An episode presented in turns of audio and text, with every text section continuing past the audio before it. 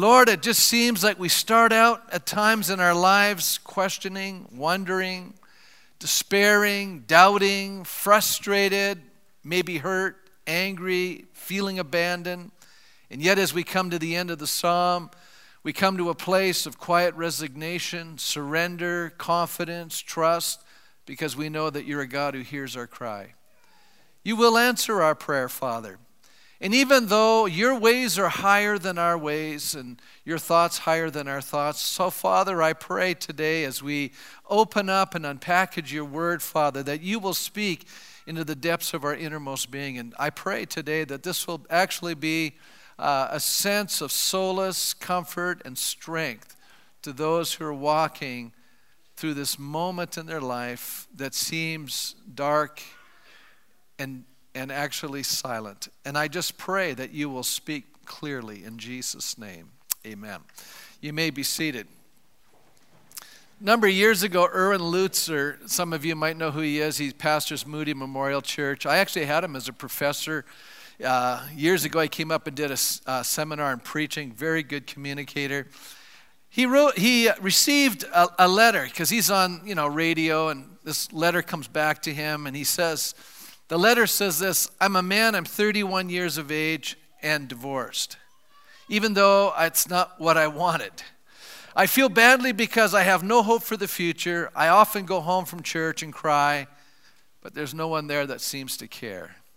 What hurts most of all is that I've begged you, Lord, for the grace to be single for your glory and to fix my eyes on Jesus, but I don't see a lot of change in my life. I continue to fail. I'm in basket case emotionally. I feel like I'm on the verge of collapse. Something is dramatically wrong. I'm so crippled and embittered that I can scarcely relate to anyone anymore. I feel that I'll have to sit out the rest of my life in the penalty box. That's quite an interesting analogy. Feeling like, you know, God, you've set me aside. And, you know, there have been moments in our lives, and I'm sure in your life, there's been moments in my life where I've wondered if God was just shelving me, you know? Not, you know, just deciding to put me aside, not to do what, you know, I felt like he should be doing in my life. And so I think there's been moments in all of our lives, if we're really honest with ourselves, especially if we lived a little while, that we've experienced what the Bible terms the wilderness experience. We're in a dry place, we're in a desert place. I just met with someone yesterday and they began to unpack where they're at in their lives. And I said, It sounds to me like you know, you're, you're, there's just such a deep loneliness and brokenness and desolation in your life. You're really in a wilderness. And they said, that's probably the best way to define what's happening in my life. So, why does God allow us to be in those places? I mean, you know, some of us think if God really loves me, why would He ever allow, you know, anyone to go into a wilderness experience? Why would God allow these experiences in our lives, these, these places of loss, of loneliness, of abandonment, maybe a feeling of rejection, hurt,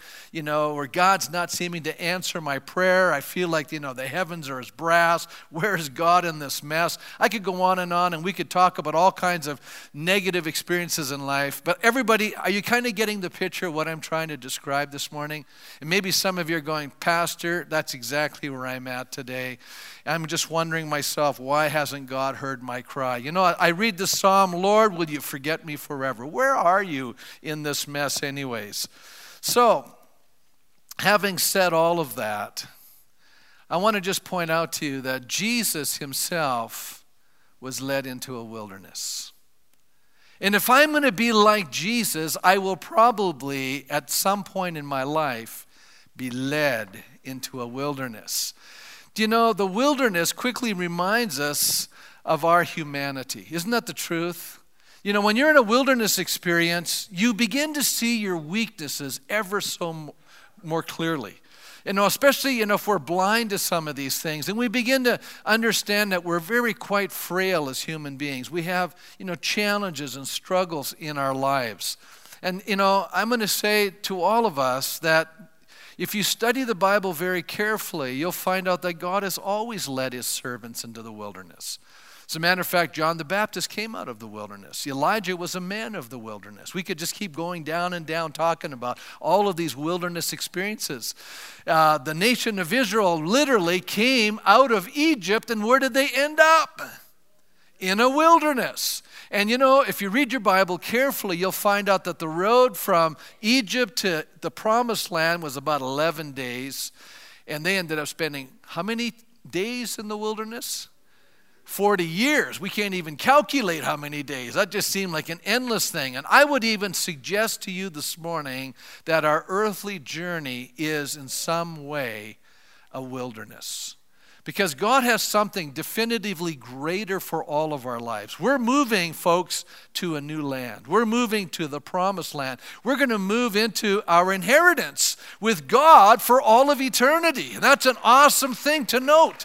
And so, why does God allow us these wilderness experiences? Well, it's interesting that in the first three Gospels, we have the story of Jesus in the wilderness. But to really understand his experience in the wilderness, you have to go back to Deuteronomy chapter 8 because Deuteronomy chapter 8 is actually Israel in the wilderness and their failure.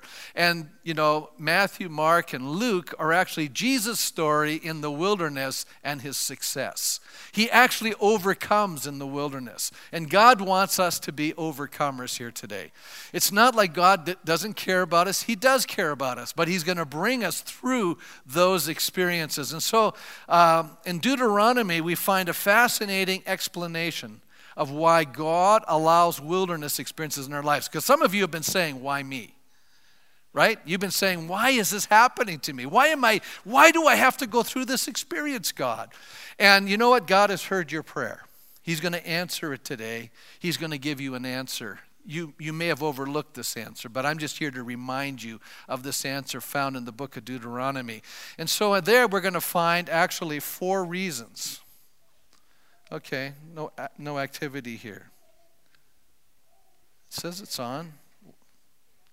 Oh, okay, good. Four reasons why God leads us into the wilderness. And the first one is simply to humble us.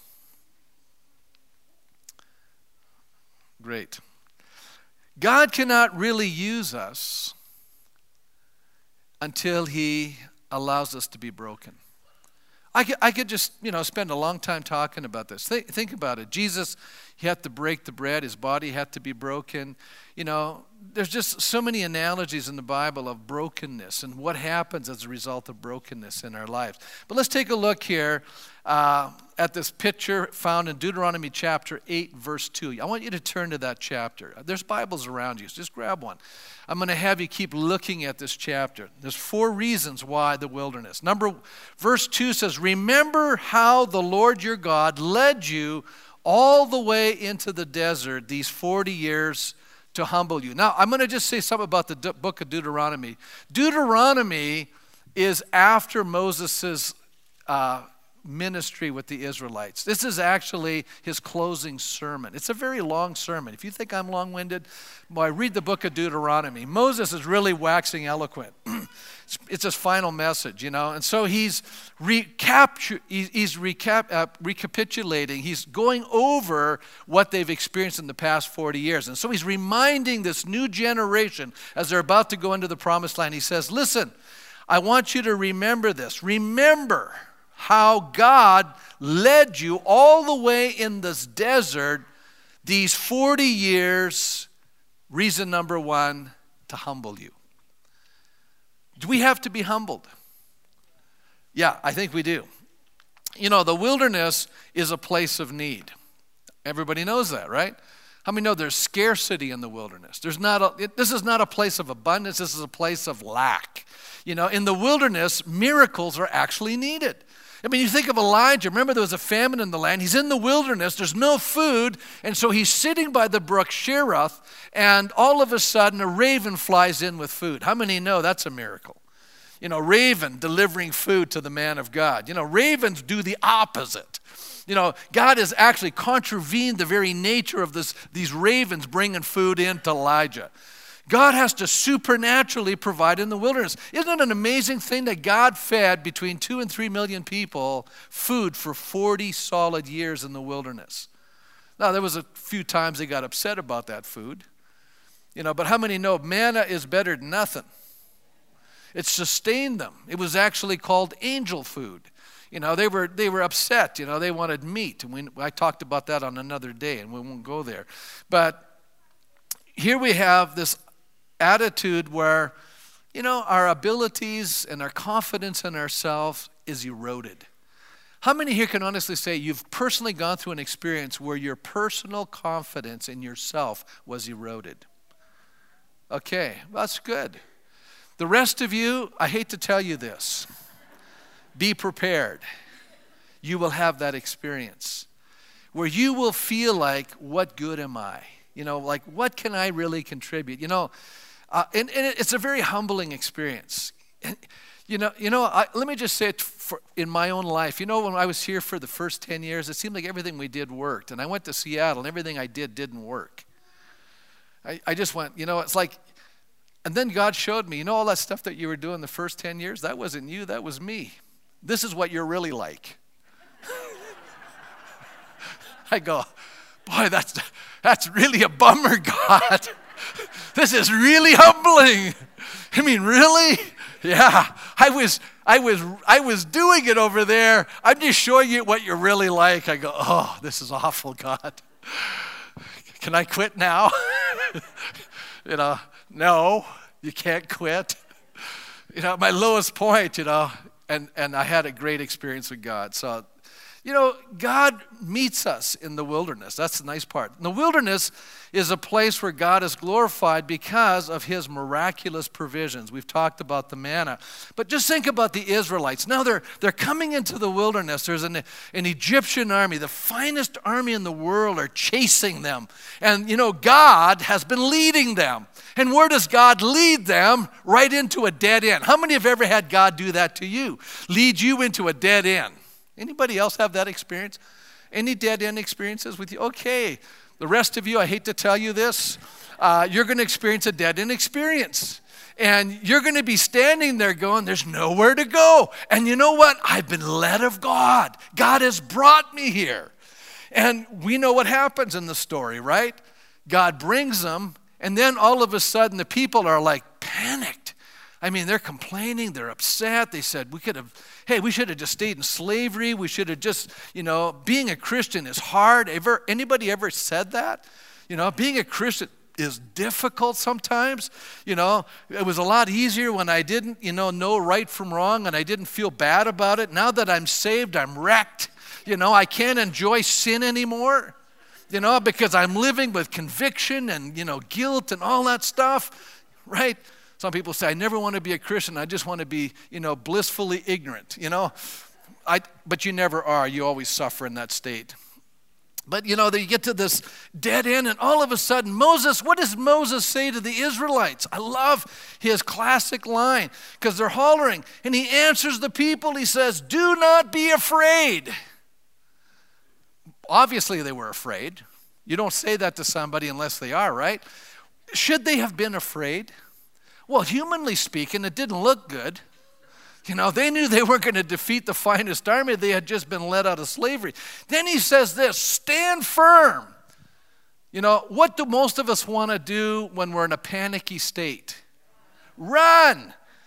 But these guys couldn't run anywhere because they were in a dead end situation. The water was before them, mountains beside them. Stand still, and you will see the deliverance of the Lord who will, will bring you today. And the Egyptians you see today, you will never see again. God says, The reason why I brought you here is I want to demonstrate my power. The reason why I brought you to the end of yourself was so that I could reveal myself in your situation. How many have ever come to the place in your life where you said, I need a miracle, God? Anybody been there? You know, a lot of us say, I'd like to have a miracle. I never say that because what that means is I need it. Right? Right? But when you're in that desperate place, when you really do need a miracle and God comes through and provides, and He literally, He parted the Red Sea. It was amazing what happened. The Lord, Moses goes on and says, The Lord will fight for you. You need only to be still. How many know being still is the hardest thing in the world when everything is against you? You feel like you've got to do something. Isn't that true? You're going, What should I do? And God says, Nothing. You're going, yeah, but I'm dying, God. I'm just, you know, trying to deal with all these anxieties and frustrations. Everything is going on on the inside, and God is saying, Would you stop it? Let me do it. Yeah, but how can I help you, God? God says, That's the problem. You'll make it worse. Don't do anything. I'm about to do something. I want you to be still. How many know it takes a lot of faith to trust God and be still? It really does, doesn't it? Because we want to fix things, we want to do it. Oh, to be still. Oh, what a powerful lesson we're learning in this situation. You know, the wilderness is the place where we learn to let God fight our battles for us. You know, how many know it's humbling to depend on other people? You ever been in a place where you really had need and you needed others to help you and you couldn't do it and you had to go ask them? How many go, that is a humbling experience. Isn't it hard? Anybody else ever had to do that? I've been there. You feel like a little beggar, you know?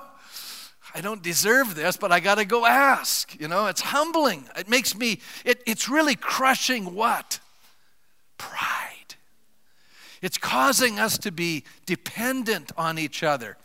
You know, one of the great weaknesses in the North American church is that we're very blessed in so many ways, but it's also a weakness because we don't see our need for each other. You know, as I get older, I recognize we, we're so interdependent, so needy. We need one another to encourage each other, comfort one another, to sustain each other, to build each other up. You know, we, you know we, we just really do need each other. And until you come to that place where you actually are in need of other people, but a lot of us think, well, I can just do it all by myself. And then God brings you to the end of yourself. Wow, is that a powerful place? The wilderness addresses our pride. The problem with pride is that it creates a false sense of security. Pride means we forget our weaknesses, we forget our need of others. Above all, it means we forget our need for God. And Deuteronomy chapter 8, verses 12 to 14, actually points out the dangers when we're living in a time of great prosperity and blessing. Listen what it says in Deuteronomy 8:12. Otherwise, when you eat and are satisfied, when you build fine houses and settle down. See, God's talking to them about, I'm going to really bless you. I'm bringing you into the promised land. I'm going to give you what others have labored for. But he says, just now, listen. There's a danger here. Here's the danger. The danger in the blessing. You know, all of us want to be blessed. I want to be blessed. And how many want to be blessed? Of course, we want to be blessed. But here's the danger inside the blessing. When you eat and are satisfied, when you build fine houses and settle down, when your herds and flocks grow large, and your silver and gold increase, and all you have is multiplied, it's not just added, it just seems like everywhere you turn, everything is going good, then your heart will become proud. That's the problem.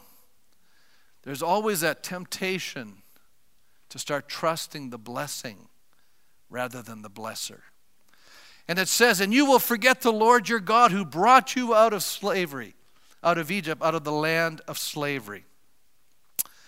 Is that powerful or what? Pride is actually self worship.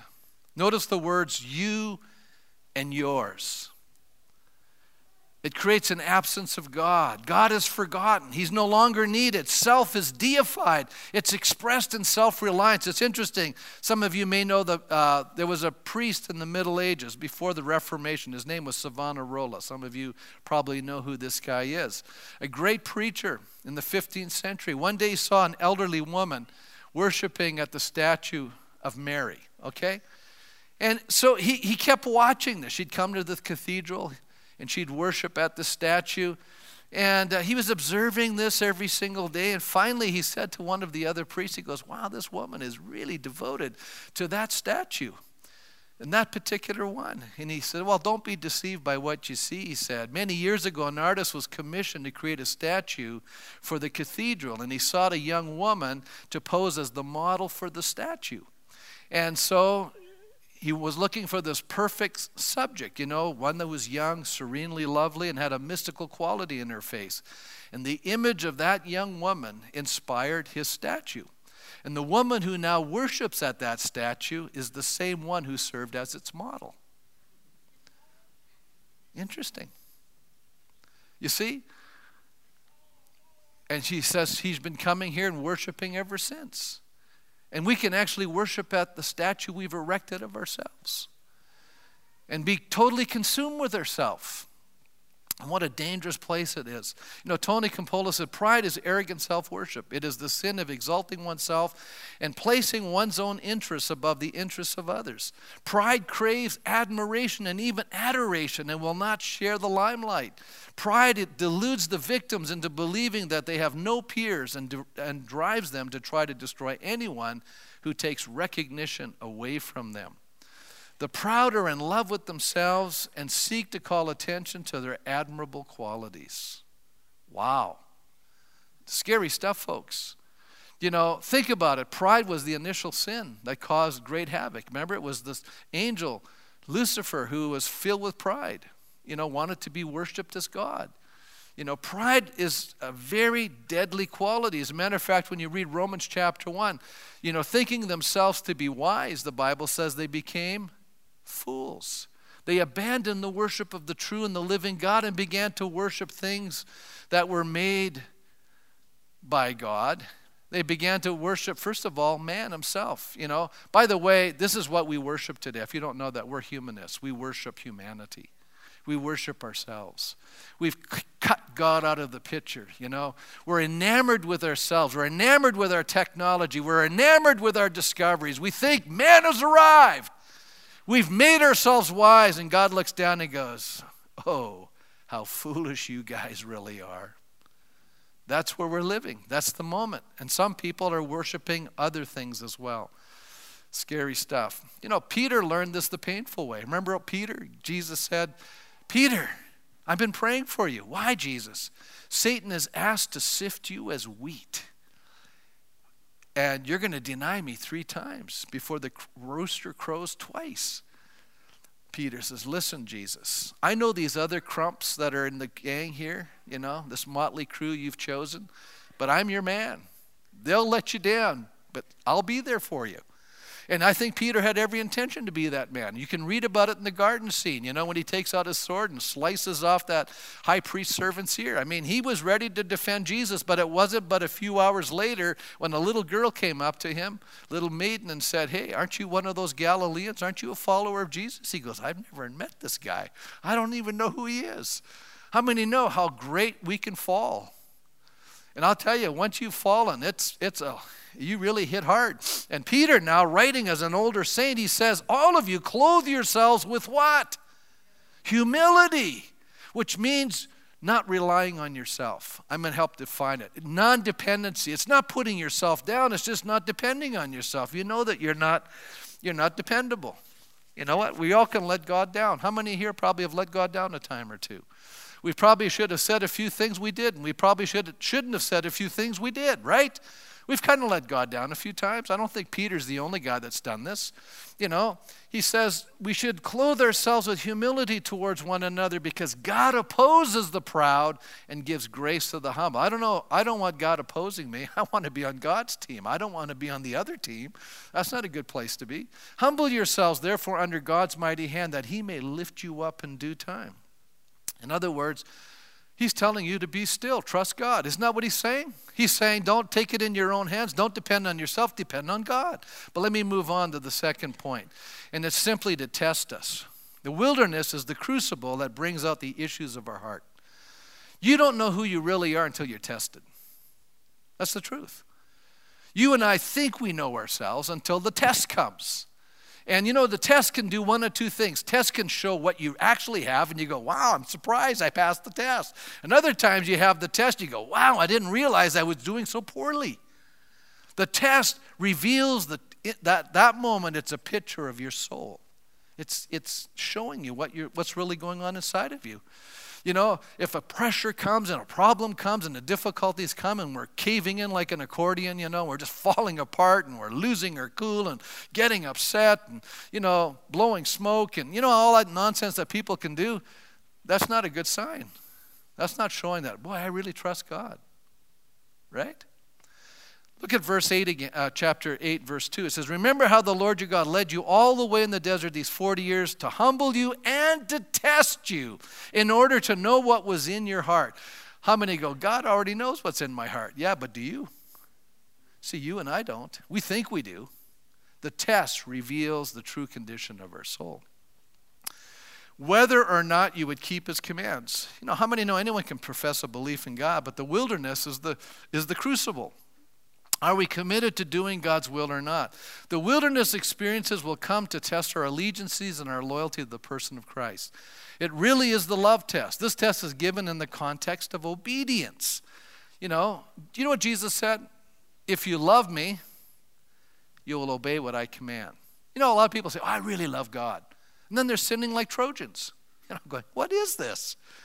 You know, you're just saying words. I know when people love God is when they do, when they, you know, submit to God's will, do God's word, obey God. Yeah, but I don't want to. It doesn't, you know, it's not what I want to do right now. I go, hey, do you love God or don't you love God?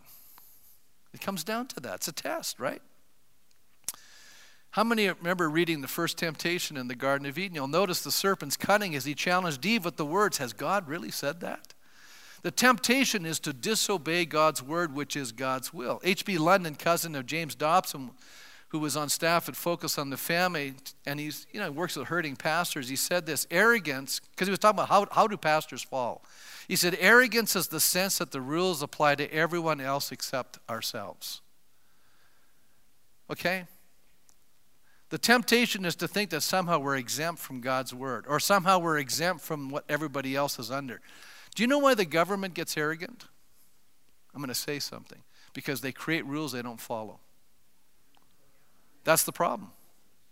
See, we have rules in our church, we have actually policies. I go, if that rule applies to Jim and Debbie, it applies to me. I'm not exempt from the rule. Does that make sense? Does everybody follow what I'm saying? I believe that. If I make if I'm the exemption because I'm the pastor, that's a bad thing. That's dangerous ground. We need to understand that.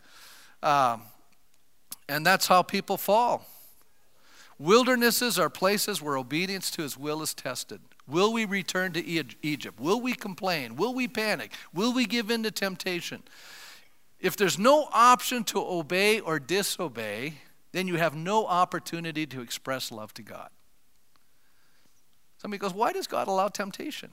Well, first of all, I think it's what's tempting you. It may not be tempting someone else, so it's something inside of you. But now you have an option either to demonstrate your love to God or you, or you don't demonstrate your love to God. It's that simple, you know. You go, you can't make it that simple, Pastor. I am making it that simple. That's our problem. We're trying to, you know, we try to use these wonderfully elaborate justifications for disobeying God. And it gets us into trouble. Now, how did Jesus overcome in the wilderness? He not only quoted the scripture, I like this, he submitted to them. You know, some of us, you know, you're, you're, you're teaching in Sunday school, you're telling these young people, listen, you know, the way to overcome temptation is to know the Bible. That's only part one. Let me, and I think a lot of Christians stop there too. Here comes. You got to do part two. Well, what's part two, Pastor? You can't just know them, you got to do them. Okay? Yeah, you have to submit to His Word, which is submitting to God's will, which is always the way to victory in the wilderness. You know, G. Campbell Morgan says the silence of the enemy after the reply of the Lord was a clear confession of his defeat and a remarkable proof that he's unable to gain advantage over those who are content to abide at whatever the cost in the will of God.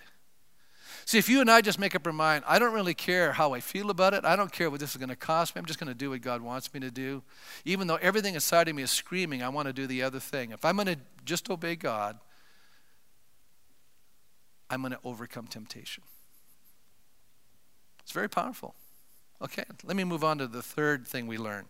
Not only to humble us, teach us, uh, test us, but also to teach us. I love this. You know, how many know you've heard the old expression, they're going to have to learn the hard way. Anybody ever said that? What are we saying? They're not listening. They're not obeying.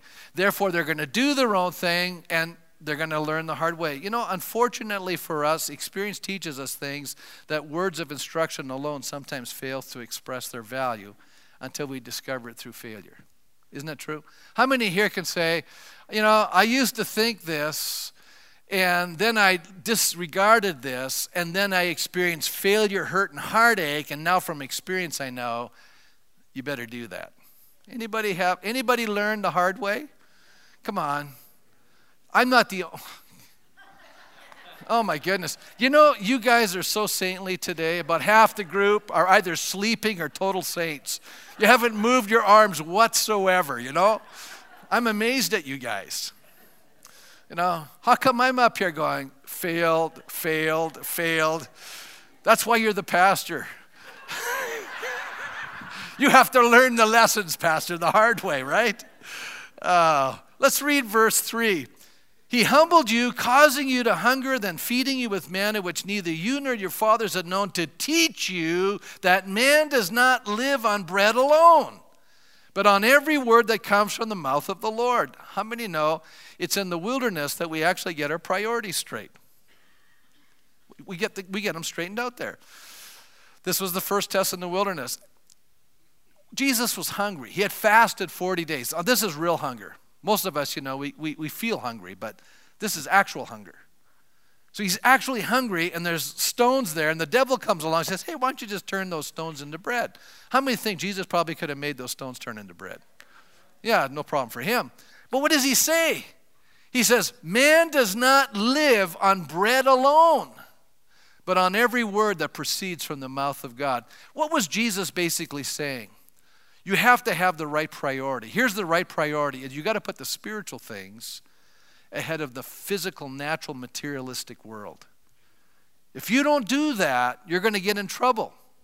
And that's the problem with a lot of people. They go, Well, Pastor, you know, we got to eat. I'm going, Yeah, so? What's that got to do with anything? Yeah, God's going to take care of you. I haven't seen too many Canadians famishing, you know. I'm serious. I, you're going, you're just a tough character today, Pastor. What's the deal? You know, I'm just telling you, you got to have the right priority. You know, the test is to place the temporal material world over the eternal spiritual world. Isn't that true? And in placing the earthly kingdom above God's kingdom, sometimes God's going to test you on principle. I'm going to shock you. I remember one time I was cooking in the restaurant. This is a long time ago. And I was teaching Sunday school on Sundays. I was working in a native reserve. And I couldn't find a job. And I could have gotten this job. All I had to do is work seven Sundays in a year. I was in Seattle, and the seven Sundays happened to be the home games for the Seattle Seahawks. and needed somebody to cook on those Sundays. I go, I don't want the job. I don't want to not be teaching that class, then at work. You go, Pastor, really? You got like that? I said, Yeah. Here's another situation. See, all of these things are tests. Patty and I are poor Bible school students. She's got no family. I've got no financial help. We have no money. You know, somebody in the church is upset with that congregation. They decide, you know, they invite us over and they want to give their tithe to us, Bible school students, rather than to the church. You know what I said? We can't take it. It's God's money. Those are all tests. How many catch on? See, God is going to bring things into your life where you will be tested. And God wants to know can He trust you? Maybe you need to know can you trust you? Is that powerful? Those are important moments. Those are little signposts. You know, a lot of people that were training to be a Bible college, they never went into ministry. I wonder how many little tests they flunked. They thought they were little things that really didn't matter to anything. But all the little things in life add up to the big things, folks. God says, if I can't trust you in the little, how can I trust you in the big things? And by the way, trusting people with money is peanuts compared to trusting people, their souls. That's a far higher responsibility. Being a parent is a great calling, but it's a great responsibility. Can God trust you? Hmm, interesting question, huh? You know what? The wilderness is to teach us we don't live by bread alone. As a matter of fact, we discover in the difficult and devastating places of our lives that if it, take, it takes more than what our society has to offer to live a fulfilling life. How many know that's true? We had an interesting, I was at class on Friday at seminary, and we, this is so bizarre. We played Monopoly with totally different rules. And yeah, some of us were at total deficiency. We didn't get enough money. All the rules were changed. But another person got twice the money, paid half the goods. Basically, it was showing you the inequalities of life. and how people felt about how life has turned out for them. Is that amazing? You know what he found? The one person that was making it all so easy eventually began to despise what they had. They began to lose a sense of excitement in the game because there was no excitement. Everything came their way. They were actually getting bored with the game. Just like the very highly wealthy people are bored with life because what happens is they lose meaning. Folks, meaning is mo- one of the most important commodities in this life. You need, I need to understand that we need to have meaning to, in order to live this life effectively and fruitfully. And once you have a, a sense of divine purpose, that God is actually called you to do something, you know what? It doesn't matter then, you know, a lot of other things. You're saying, I am doing what God wants me to do. That's the most important thing. Wow. Do you know what's in the wilderness? Oh, let me just quote this. This is my life's verse right here Matthew 6 33. You know, we need to put God first in His kingdom. And then all the other things, food and clothing, they'll all come our way. God will provide. Don't worry about that stuff. Okay, it's in the wilderness that God triumphs over our enemies. I love that. Do you know what I love about Psalm 23? One of my favorite Psalms. It says, I will provide a table for you in where? In the presence of your enemies. I'll provide for you. I will provide in the wilderness. I will provide in the difficulty, even if I have to bring in ravens to feed you.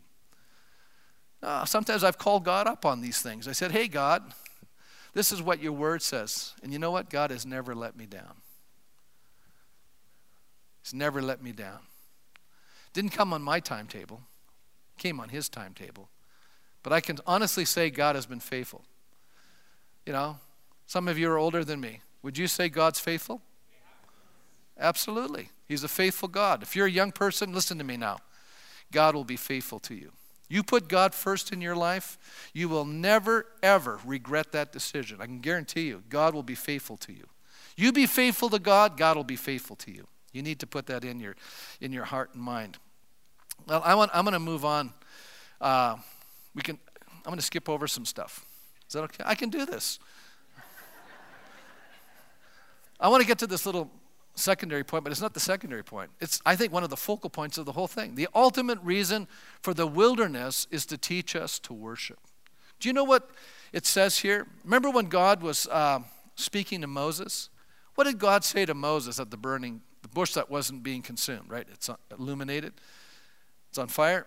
The Lord saw that he had gone over to look. God called him within the bush, Moses, Moses. Moses said, Here I am. Do not come any closer. God said, Take off your sandals, for the place where you're standing is holy ground. In other words, this is a place that's, you know, God is here. It's a sacred place, it's a set apart place. Then he said, I am the God of your father, God of Abraham, the God of Isaac, the God of Jacob. At this, Moses hid his face because he was afraid to look at God. And then I skipped down a bunch of verses. Exodus 7 16 then said to him, The Lord, the God of the Hebrews, has sent me to say to you, What was God sending Moses to do? To deliver his people. That's good. Why? See, we got to ask the better question.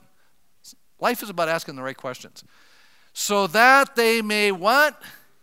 Worship me in the desert. But until now, you've not listened. God leads us into the wilderness experiences of our lives so that we can become worshipers. Write that down.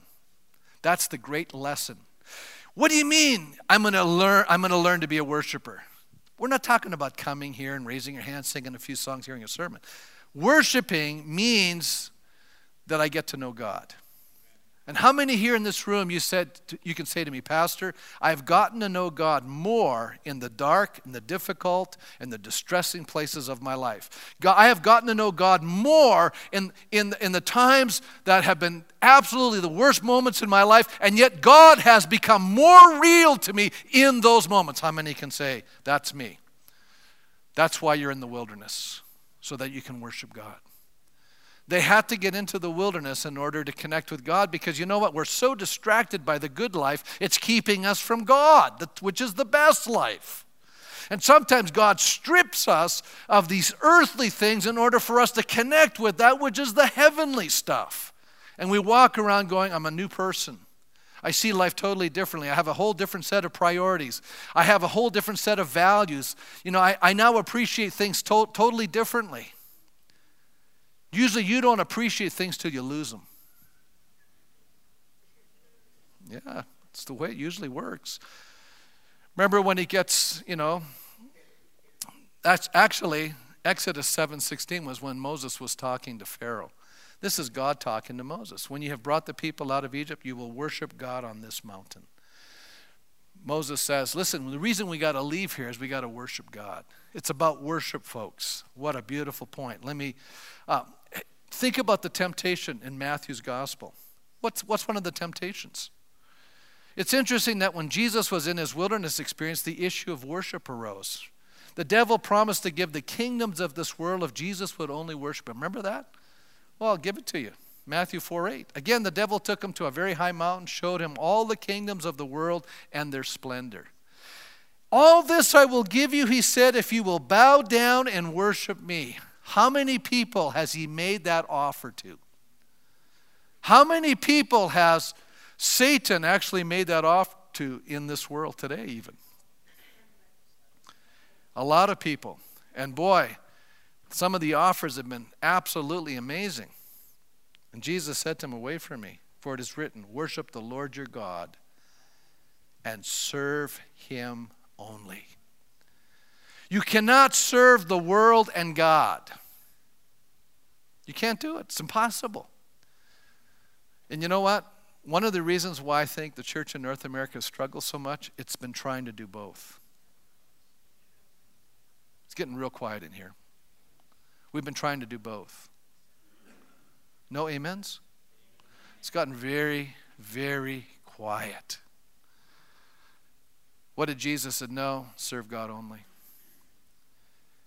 You know, I've thought a lot about this over the years as a pastor. I've been a pastor for over 30 years. You know, I've said to myself, what is going to change our world is not everybody in Red Deer becoming a Christian. That's how I used to think. You know what's going to change our world? I'm going to close with this. Didn't get to my fourth point, but that's okay. What's going to change our world is simply this. When we have people who say, I will serve the Lord only. I want you to think about the 12 men that followed Jesus. One of them betrayed him, but the other 11, and most of what happened afterwards, we don't even know. Most of them weren't superstars, and most of them, you know, we don't know a lot about what they did, but we do know this those 11 men changed the world. It doesn't take a lot of people to change the world, folks. It just takes people who are totally committed to Christ and are serving God only. Let's stand.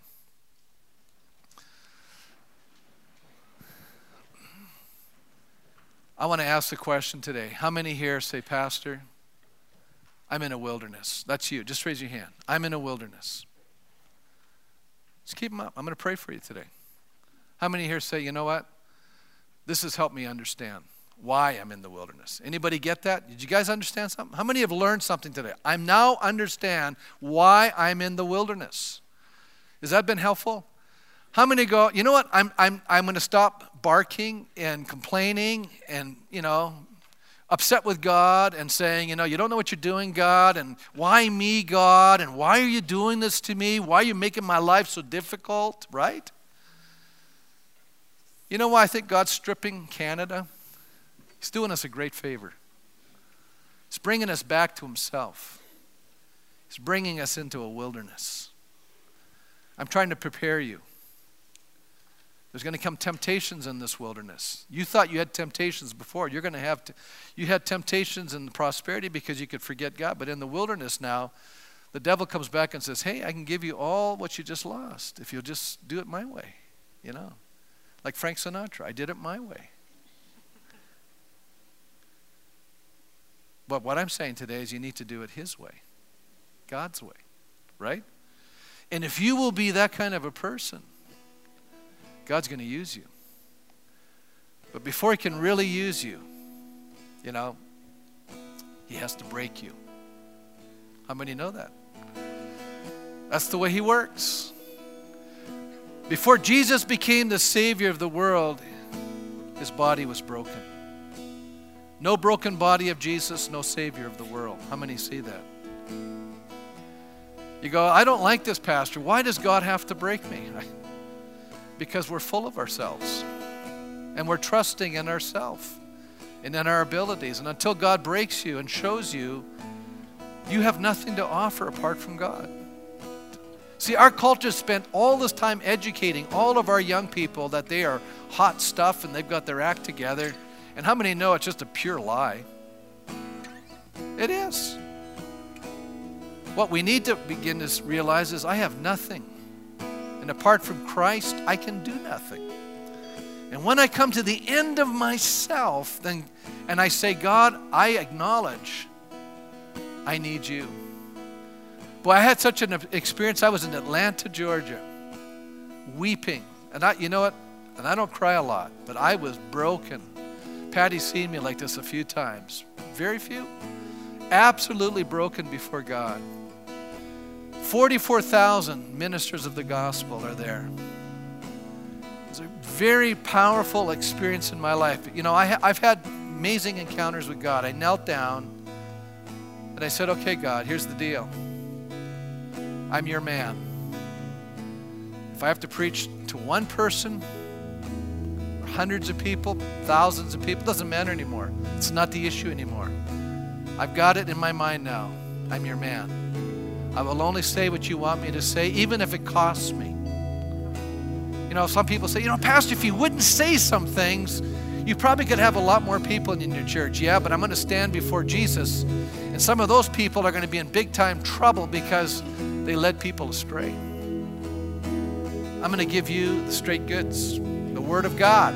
That's it. That's it. Word of the Lord. Why am I saying that? I had to be broken. God had to break me. He had to humble me. And I needed it. And He did it. And today I can look back and go, that was that hurt. But that's a good hurt. And then why does God bring the wilderness? So He can test us and teach us. But here's the last point. I'm going to tell you what it is. I won't develop it. So He can bless you. The blessing comes after the brokenness and the tests, and, the, and you learn it, and then the blessings come. How many here say, Could you pray with me, Pastor? I want God to really use my life. I want God to really work powerfully inside of my soul. I want to pass God's school. I want to graduate from the school of Jesus. A lot of schools you can go to, but I want to graduate from that school and I don't want to flunk. I want to pass it. Amen? Amen. How many that's you today? Just raise your hand. Okay, all over the auditorium. Lord, I just thank you this morning. Wow. We've just heard why you bring the wilderness experiences into our lives. Lord, help us, oh God, to walk in humility before you. Help us, oh God, Lord, to face these tests and not to fail. Help us, oh God, to trust you. Help us to have the right priorities in our life. Lord, help us, oh God, to be your children that'll make a difference in our broken world, Father. We just thank you for that in Jesus' name. Amen. God bless you as you leave this morning.